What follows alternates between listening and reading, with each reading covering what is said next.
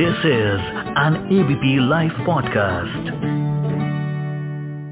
समय कुछ ऐसा चल रहा है कि लोग सुबह सबसे पहले उठ के अपने घर के अंदर रह रहे लोगों को नहीं, बल्कि व्हाट्सएप सोशल ग्रुप्स पे सबसे पहले गुड मॉर्निंग विश करते हैं। और पूरा दिन व्हाट्सएप के नोटिफिकेशन से बचता रहता है। मैं सच बताऊँ, एक बार की बात काफ़ी साल पहले की, कि मैं हॉस्टल में थी और मेरे मम्मी पापा ने कॉल करके कहा, तुम तो हमसे मिलने नहीं आई हो, काफ़ी समय से घर आ जाओ। और जब घर आई तो बेड के एक कोने में पापा, दूसरे कोने में मम्मी, बीच में मैं, लगातार उन दोनों को बस व्हाट्सएप पे बिज़ी देख रही थी और मैंने बोल भी दिया। आप दोनों को व्हाट्सएप ही चलाना था तो मुझे क्यों बुलाया? हेलो मैं मानसी हूँ आपके साथ एबीपी लाइव पॉडकास्ट पर, लेकर के आज का एफ़ जहाँ बात करेंगे चौरासी देश 84 कंट्रीज़ के लोगों के व्हाट्सएप नंबर्स लीक आखिर कैसे हुए? आखिर होता क्या है ये डेटा ब्रीच कैसे आप सुरक्षित रहे? और कैसे पता लगाएँ कि आपका डेटा कितनी बार और कब कब लीक हुआ? ये सब कुछ बताने के लिए मेरे साथ में जुड़ रहे हैं expert doctor Rakshit Tandon cyber security consultant to internet and mobile association of India visiting faculty for cyber crime investigation at bureau of police research and development for training law enforcement officers across the country इसके साथ ही इन्होंने 25 राज्य और चार union territories में अब तक 4.5 million students को साइबर सेफ्टी के रिगार्डिंग अवेयर कराया है। अरे, और भी बहुत कुछ है डॉक्टर रक्षित टंडन जिसे बताने के लिए शायद एक अलग से एक और पॉडकास्ट बनाना पड़ जाए। फ़िलहाल हमारे साथ जुड़ चुके हैं doctor Rakshit Tandon welcome to ABP live podcast कहा जा रहा है सबसे बड़ा डेटा ब्रीच हुआ है। 84 देशों के जो लोगों के व्हाट्सएप नंबर्स हैं वो लीक हुए हैं। बट इस टॉपिक पर आने से पहले मैं चाहूँगी, अगर आप लोगों को ये बताएँ कि ये डेटा ब्रीच होता क्या है। हम तमाम एप्लीकेशंस आजकल यूज़ करते हैं इंस्टॉल करते हैं तो वो तमाम परमिशन हमसे मांगते हैं। वो हमारी कॉन्टैक्ट लिस्ट मांगते हैं, कुछ हमारा रजिस्ट्रेशन डेटा लेते हैं यूज़र सब्सक्राइबर डेटा लेते हैं। और ये सब डेटा उनके प्रोग्राम के डेटाबेस में रहता है सुरक्षित रहता है। जी। लेकिन अगर हम टाइम टू टाइम अपना जाँच ना कराएँ जैसे आजकल ह्यूमन बॉडी के लिए टाइम टू टाइम जाँच कराना ज़रूरी है कमियों को ढूंढना ज़रूरी है ऐसी जो सॉफ्टवेयर और एप्स बनते हैं उनमें बहुत सारी लूप होल्स होते हैं बग्स होते हैं जिनको कोई भी हैकर अपनी टेक्निक से एक्सप्लॉइट कर सकता है और वो डायरेक्ट एक्सेस ले सकता है हमारे सर्वर का। तो अब मान लीजिए मैं एक व्हाट्सएप कंपनी हूँ मेरे पास करोड़ों लोगों का डेटा है जो मेरे सर्वर में सुरक्षित है लेकिन मेरे प्रोग्राम में कोई कमी थी जिसको एक हैकर ने अपनी होशियारी से एक्सप्लॉइट किया और वो मेरे सीधे डेटाबेस में घुस गया और उसने उस डेटाबेस को अपने पास एक कॉपी बना ली। और अब वो उसको लीक कर देता है। तो इसको हम लोग डेटा ब्रीच कहते हैं। कई घटनाएँ पिछले डेढ़ सौ साल में ये अपराध कुछ ज़्यादा ही बढ़ा है। हमने देखा एयर इंडिया का डेटा ब्रीच हुआ बिग बास्केट का हुआ डोमिनोज के 18 करोड़ रिकॉर्ड जो है वो ब्रीच हो गए थे। और अब उसके बाद ये व्हाट्सएप वाली घटना हुई। और इसके साथ साथ ये लोग एक और तकलीफ़ अपनाते हैं। ये एक वायरस और एक लिंक और एक सॉफ्टवेयर की मदद से हमारा पूरा डेटा इनक्रिप्ट कर देते हैं। ओके. उसमें ताला लगा देते हैं और उसकी एक कॉपी अपने पास रख लेते हैं और फिर हमसे फिरौती मांगते हैं डिजिटल किडनैपिंग या रैंसमवेयर का नाम भी दे सकते हैं। जी जो आजकल कहा जा रहा है कि मतलब अभी दिल्ली पुलिस ने कंफर्म नहीं किया बट कहा जा रहा है एम्स के सर्वर में प्रॉब्लम हो रही है। एम्स में हुआ है ये रैंसमवेयर जो कि उन्होंने हैकर ने पूरे डेटा को अपने शिकस्त में ले लिया एक तरह की किडनैपिंग कर ली है अच्छा हम लोग ये सुनते हैं इनका डेटा लीक हो गया इसका डेटा लीक हो गया। आपके हिसाब से ज़्यादातर वलनरेबल है कौन डेटा लीक के मामले में? जितनी इनका टारगेट ज़्यादातर कंज्यूमर ओरिएंटेड एप्लीकेशन रहते हैं। Okay. जहाँ कंज्यूमर है जहाँ भीड़ है वहीं फ़ायदा है। और अब हमने एक और चीज़ देखी है कि ये जो हथियार डेटा है जो लीक होता है सिर्फ़ लीक ही नहीं होता है उसको ये लोग हथियार के रूप में भी कॉल करते हैं। Okay. यूज़ करते हैं सॉरी मतलब जैसे अगर मान लीजिए आपका कहीं डेटा ब्रीच हुआ तो हैकर के पास आपका डेटा है तो जब वो आपको किसी फ्रॉड या स्कैम के लिए कॉल करेगा तो वो आपकी सारी निजी जानकारी जानता होगा। तो वो आपसे ऐसे बात करेगा रक्षित जी बोल रहे हैं। बोले हाँ आपने परसों रात को इतने बज के इतने मिनट पे ये शॉपिंग करी थी। बोले हाँ साहब करी थी। ये प्रोडक्ट खरीदा था। बोले हाँ इतने रुपए का मैंने हाँ इस कार्ड से पेमेंट करी थी मैंने। हाँ साहब मुबारक हो आप हमारे बम्पर प्राइस के विजेता हैं। आपको एक फ्री में ये चीज़ दी जाती है। इसके रजिस्ट्रेशन हेतु बस आप एक लिंक पे क्लिक कर दीजिए। अब उसने जो ये जल्दी जल्दी इतनी सारी निजी जानकारी हमारे बारे में बोली उससे हमें ये विश्वास हो गया कि हाँ साहब ये हो सकता है genuine call now the tension is कि ये जो हैकर्स के पास डाटा चला जाता है वो इस डेटा का ऐसा हथियार यूज़ कर रहे हैं। मेटा जैसी कंपनीज़ जिनके पास मुझे लगता है कि दुनिया का सबसे अच्छा वर्कफोर्स होगा सब हम्म। कुछ सिक्योर करने के लिए ऐसी कंपनीज़ का डेटा लीक हो रहा है। तो इस पर आपका क्या कहना है? मैम, अब ये देखिए सॉफ्टवेयर में हम क्लासिफिकेशन और ग्रेडेशन नहीं कर सकते हैं. At the end of the day programmer एक प्रोग्राम को बनाता है एक ह्यूमन ब्रेन उसको कोड करता है. हम्म, और वो उसकी अपनी कहीं ना कहीं कमी रह जाती है. वो आपने पहले सुना होगा लिंक्डइन का डेटा ब्रीच हुआ था. हाँ, लिंक्डइन भी कोई छोटी कंपनी नहीं है. सोनी के साथ अटैक हुआ. सोनी के यहाँ से डेटा ब्रीच हुआ तो सोनी भी कोई छोटी कंपनी नहीं थी. फेसबुक में पहले भी डेटा ब्रीचेस के मामले आ चुके हैं. अगर आप साइबर स्पेस में हैं। तो आप कहीं ना कहीं वेलनरेबल हैं और आपको अपनी सुरक्षा करके रखनी पड़ेगी। साइबर सुरक्षा को प्रोएक्टिवली देखना पड़ेगा। ये ना सोचे कि हम बड़ी कंपनी है तो हमें कोई टारगेट ना बल्कि वो इजिली टारगेट होते हैं। बड़ी कंपनियाँ होती हैं उन पे तो हैकर्स जो है वो हमेशा रेडी रहते हैं देखने के लिए कि कहीं बस कुछ मिल जाए इनके पास। जी। अच्छा व्हाट्सएप नंबर्स जो लीक हुए हैं हम्म। इस नंबर का ये जो साइबर फ्रॉड है ये किस तरह से गलत इस्तेमाल कर सकते हैं? इससे साइबर फ्रॉड को क्या फ़ायदा है? बाद डेटा आ गया वो आपको व्हाट्सएप पे मैसेजेस नहीं आते हैं कि आप कौन बनेगा करोड़पति की लॉटरी जीती है आपने। हम्म, अब वो है तो सब फर्जी मैसेजेस लेकिन अब ये है कि उनको एक टारगेट मिल गया उनको पता है कि भाई ये नाम है ये नंबर है तो उस तरह के स्पैम आने हो सकता है शुरू हो जाए तो आप अपने कोई ऐसा स्पैम मिले फॉरन रिपोर्ट एंड ब्लॉक कर दीजिए।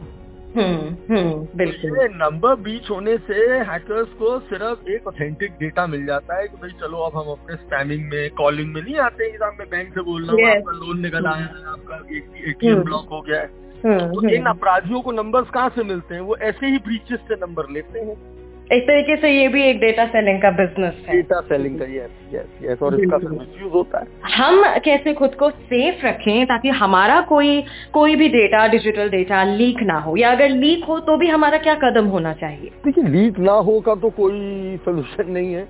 आप हम्म। कोई सेवा यूज़ कर रहे हैं आप उस सेवा को ट्रस्ट कर रहे हैं लेकिन अब उस सेवा की ही डकैती पड़ जाए तो उसमें आपकी क्या गलती है? हम्म, लेकिन हाँ अगर इस तरह की खबरें हमें मिलती हैं कि भाई इस तरह का डेटा ब्रीच हो गया तो हमें तो सतर्क रहने की ज़रूरत है।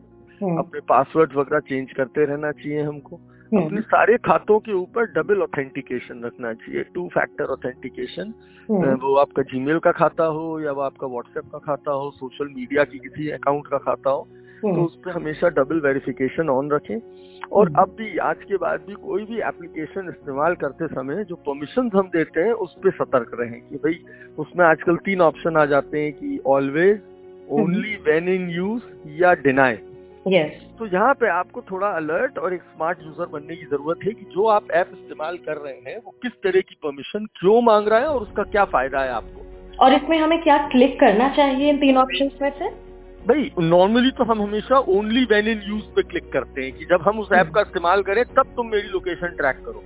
हम्म, जब मैं तुम्हारे ऐप का इस्तेमाल करूँ तब तुम मेरे डेटा लो। 24 घंटे नहीं ले सकते तुम मेरा डेटा हम्म, हम्म, तो इस तरह की परमिशंस का मतलब ऑलवेज इन की जगह हम ओनली वेन इन यूज़ का इस्तेमाल करें। हम्म, हम्म, और अगर जैसे आपको सूचना अब आजकल कई ऐसे टूल्स हैं जिन पे आप चेक कर सकते हैं कि हमारा डाटा ब्रीच हुआ है या नहीं हुआ है। ओके ऐसे कई ओपन सोर्स वेबसाइट्स हैं जैसे एक है have I been pwned dot com okay तो अब अगर आप इस पे अपना ईमेल या फ़ोन नंबर डालेंगे हम्म, तो आपको बता देगा आपका डेटा कितनी बार और कहाँ कहाँ ब्रीच हुआ है। ओके तो कोई भी नॉर्मल कोई भी आम आदमी ये कर सकता कोई भी है आम आदमी ओपन सोर्स वेबसाइट है हम्म, उसमें मैंने अपना मेल आईडी डाला उसने बता दिया भाई आपका दो बार डेटा ब्रीच हुआ था एक बार इस किसी ऐप में डक एक बार कैनवा में हुई थी एक बार तो आदित्य बिरला के फ़ैशन वाले ऐप में भी डकैती पड़ गई थी। ओके तो उस सतर्क हो गए आप आपने अपने पासवर्ड बदल लिए अपने पासवर्ड पुराने वाले हटा दिए बस यही आप अपने एंड ऑफ़ द यूज़र यही कर सकते हैं हम्म, बिल्कुल बट हाँ सतर्क रहने की ज़रूरत है कि अगर कल को कोई कॉलर आपको बहुत निजी जानकारी आपके बारे में बताए तो आप बहन आ जाए। ये ना सोचे सोचें कि हो सकता है वो असली कॉल हो। अगर आप इस पर बात करना चाहें ये डेटा ब्रीच को लेकर जो कानून है। देखिए मैम अभी रिसेंटली हमारे पास एक नया बिल का जो ड्राफ्ट है वो पब्लिक किया गया है लोगों की ओपिनियन के लिए। हम्म, भारत सरकार ने बहुत कोशिश करी थी पहले भी एक अ, 2019 में भी ड्राफ्ट आया था लेकिन फिर उसको खारिज कर दिया गया। हम्म, और अब उसको सोचा और बेटर बनाया जाए और सख्त बनाया जाए तो अब एक और नया बिल जो है उसका एक स्वरूप सामने आया है। हम्म, लेकिन अभी तक एज ऑन डेट अगर मैं बात करूँ तो आईटी एक्ट के अंदर कुछ ऐसे सेक्शन हैं जो हमको थोड़ा सा प्रोटेक्ट करते हैं और सजा का प्रावधान देते हैं कि अगर कोई डेटा चोरी होता है। लेकिन इसके अलावा आईटी जो भारत सरकार की मिनिस्ट्री ऑफ़ आईटी और सर्टेन है उन्होंने एक रूल निकाल दिया है। उन्होंने ये कहा है कि जैसे ही किसी कंपनी के साथ डेटा ब्रीच हो तो ये उसकी नैतिक ज़िम्मेदारी बनती है कि वो सर्टेन को इतने घंटों के अंदर सूचित करे। ओके तो ये सर्टेन भारत सरकार की वो नोडल बॉडी है जिसका नाम है कंप्यूटर इमरजेंसी रिस्पांस टीम तो अगर आप ऑनलाइन या ऑफलाइन कोई भी सेवा दे रहे हैं और आपका कोई भी साइबर अटैक या किसी तरह की घटना ऐसी होती है तो ये आपकी नैतिक ज़िम्मेदारी है कि आप इतने उसका कुछ चौबीस या अड़तालीस घंटे का एक टाइम दिया हुआ है उसमें कि आप सर्टेन को सूचित करें। बाकी डेटा प्रोटेक्शन बिल बहुत जल्दी बहुत सख्त बिल सामने आ जाएगा। तो उससे हमें लगता है कि ये इन चीज़ों पे फिर अब लोगों में भी भाई अभी क्या होता है ना अरे मेरे साथ कुछ नहीं होगा चलो सब चलता है। जी। तो इस तरीके से हम लोग आगे बढ़ने लगते हैं। लेकिन जब आपको एक मालूम है कि हाँ अब आपको फायर की एनओसी लेनी पड़ेगी वरना आप बिल्डिंग बना ही नहीं सकते। बिल्कुल। तो फिर आप उसको चारों तरफ़ से उसकी जाँच करते हैं और प्रॉपर उसका कानून पाल अब एक बार डेटा प्रोटेक्शन बिल आ जाएगा तो फिर हर कंपनी जो आपसे डेटा मांग रही है वो सतर्क रहेगी। वो चाहेगी कि आपके डेटा भी बिल्कुल कहीं भी किसी तरह से चोरी ना हो और कोई डैमेज ना हो आपके डेटा को तो फिर आदमी थोड़ा सा प्रोएक्टिव हो जाता है। तो जाते जाते क्या कहना चाहेंगे सभी को? अच्छी तारीख में मैं यूज़र्स को यही कहूँगा कि आप साइबर हाइजीन फॉलो करें। साइबर हाइजीन में सबसे पहले तो पासवर्ड मैनेजमेंट आता है मल्टी फैक्टर ऑथेंटिकेशन आता है। अनजान लिंक्स पे क्लिक नहीं करना चाहिए। अनजान लिंक से कोई सॉफ्टवेयर या फ़ाइल डाउनलोड नहीं करनी चाहिए। और अपने सिस्टम्स में सारे सॉफ्टवेयर अपडेटेड रखने चाहिए रेगुलर। ओके। ये जितनी कंपनियाँ अपडेट पुश करती हैं हम अपना डेटा बचाने की कंजूसी के चक्कर में उसे अपडेट नहीं करते हैं लेकिन उससे क्या होता है कि वो हैकर को छेद मिल जाता है खुला हुआ। ये अपडेट का मतलब ही यही होता है कि उनकी कंपनी लगातार उन छेदों को बंद कर रही है जो उन्हें पता चलता जा रहा है कि हाँ भाई ये छेद खुला हुआ है इसे फ़ौरन बंद कर दो। तो आज की तारीख में आप अपने मोबाइल ऑपरेटिंग सिस्टम और सारे एप्स को अपडेटेड रखें। जी बिल्कुल। और अपने सारे अकाउंट्स को डबल प्रोटेक्शन रखें और जैसे एक असल ज़िंदगी में हम लोग हाइजीन मेंटेन करते हैं अनजान लोगों से बात नहीं करते हैं अनजान लोगों को अपने घर में नहीं लाते हैं इसी प्रकार से साइबर स्पेस में अपने डिवाइसेस पे अपने मोबाइल पे अपने लैपटॉप पे अपने कंप्यूटर्स पे आप अननोन लिंक्स को क्लिक ना करें और अननोन फाइल्स को डाउनलोड ना करें। और ये जो लालच देने वाली चीज़ें होती है पायरेटेड सॉफ्टवेयर पायरेटेड मूवीज़ इनसे बहुत दूरी बना के रखें आज की तारीख में। क्योंकि ये 20 साल पुरानी कहानी नहीं है वायरस वाली कि हाँ भाई वायरस आया कंप्यूटर फॉर्मेट किया और फिर काम शुरू कर दिया। अब वायरस जो आता है वो आप ही का फ़ोन और आप ही का डेटा ले जाता है जी बिल्कुल। वो वायरस वो वाला वायरस नहीं रहा जो सिर्फ़ कंप्यूटर को बीमार करता था। अब वो पूरे घर में घुस के पूरी झाड़ू लगा के निकल जाता है। और जैसे हम लोग देश में साइबर जागरूकता दिवस मना रहे हैं और ये सारी एक्टिविटीज़ कर रहे हैं भारत सरकार ने एक साइबर दोस्त नाम का बड़ा अच्छा हैंडल बनाया है जो आपको सारी चीज़ों के बारे में रोज जागरूकता देता है। जी। चीज़ों को अपडेट रखें।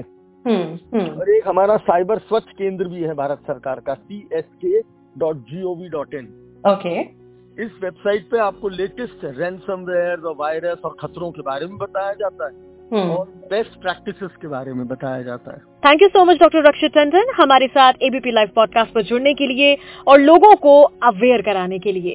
मैं तो यही कहूँगी जैसे घर के दरवाजे खिड़कियाँ बंद करके रखते हैं ना हम ताला लगा के एकदम सेफ्टी का ध्यान रखते हैं वैसे ही आप अपने डेटा की सेफ्टी के लिए प्रोएक्टिव बनिए ताकि आप आगे किसी परेशानी में न फंस जाएँ। और सुनते रहिए एबीपी लाइव पॉडकास्ट मानसी के साथ this is an ABP live podcast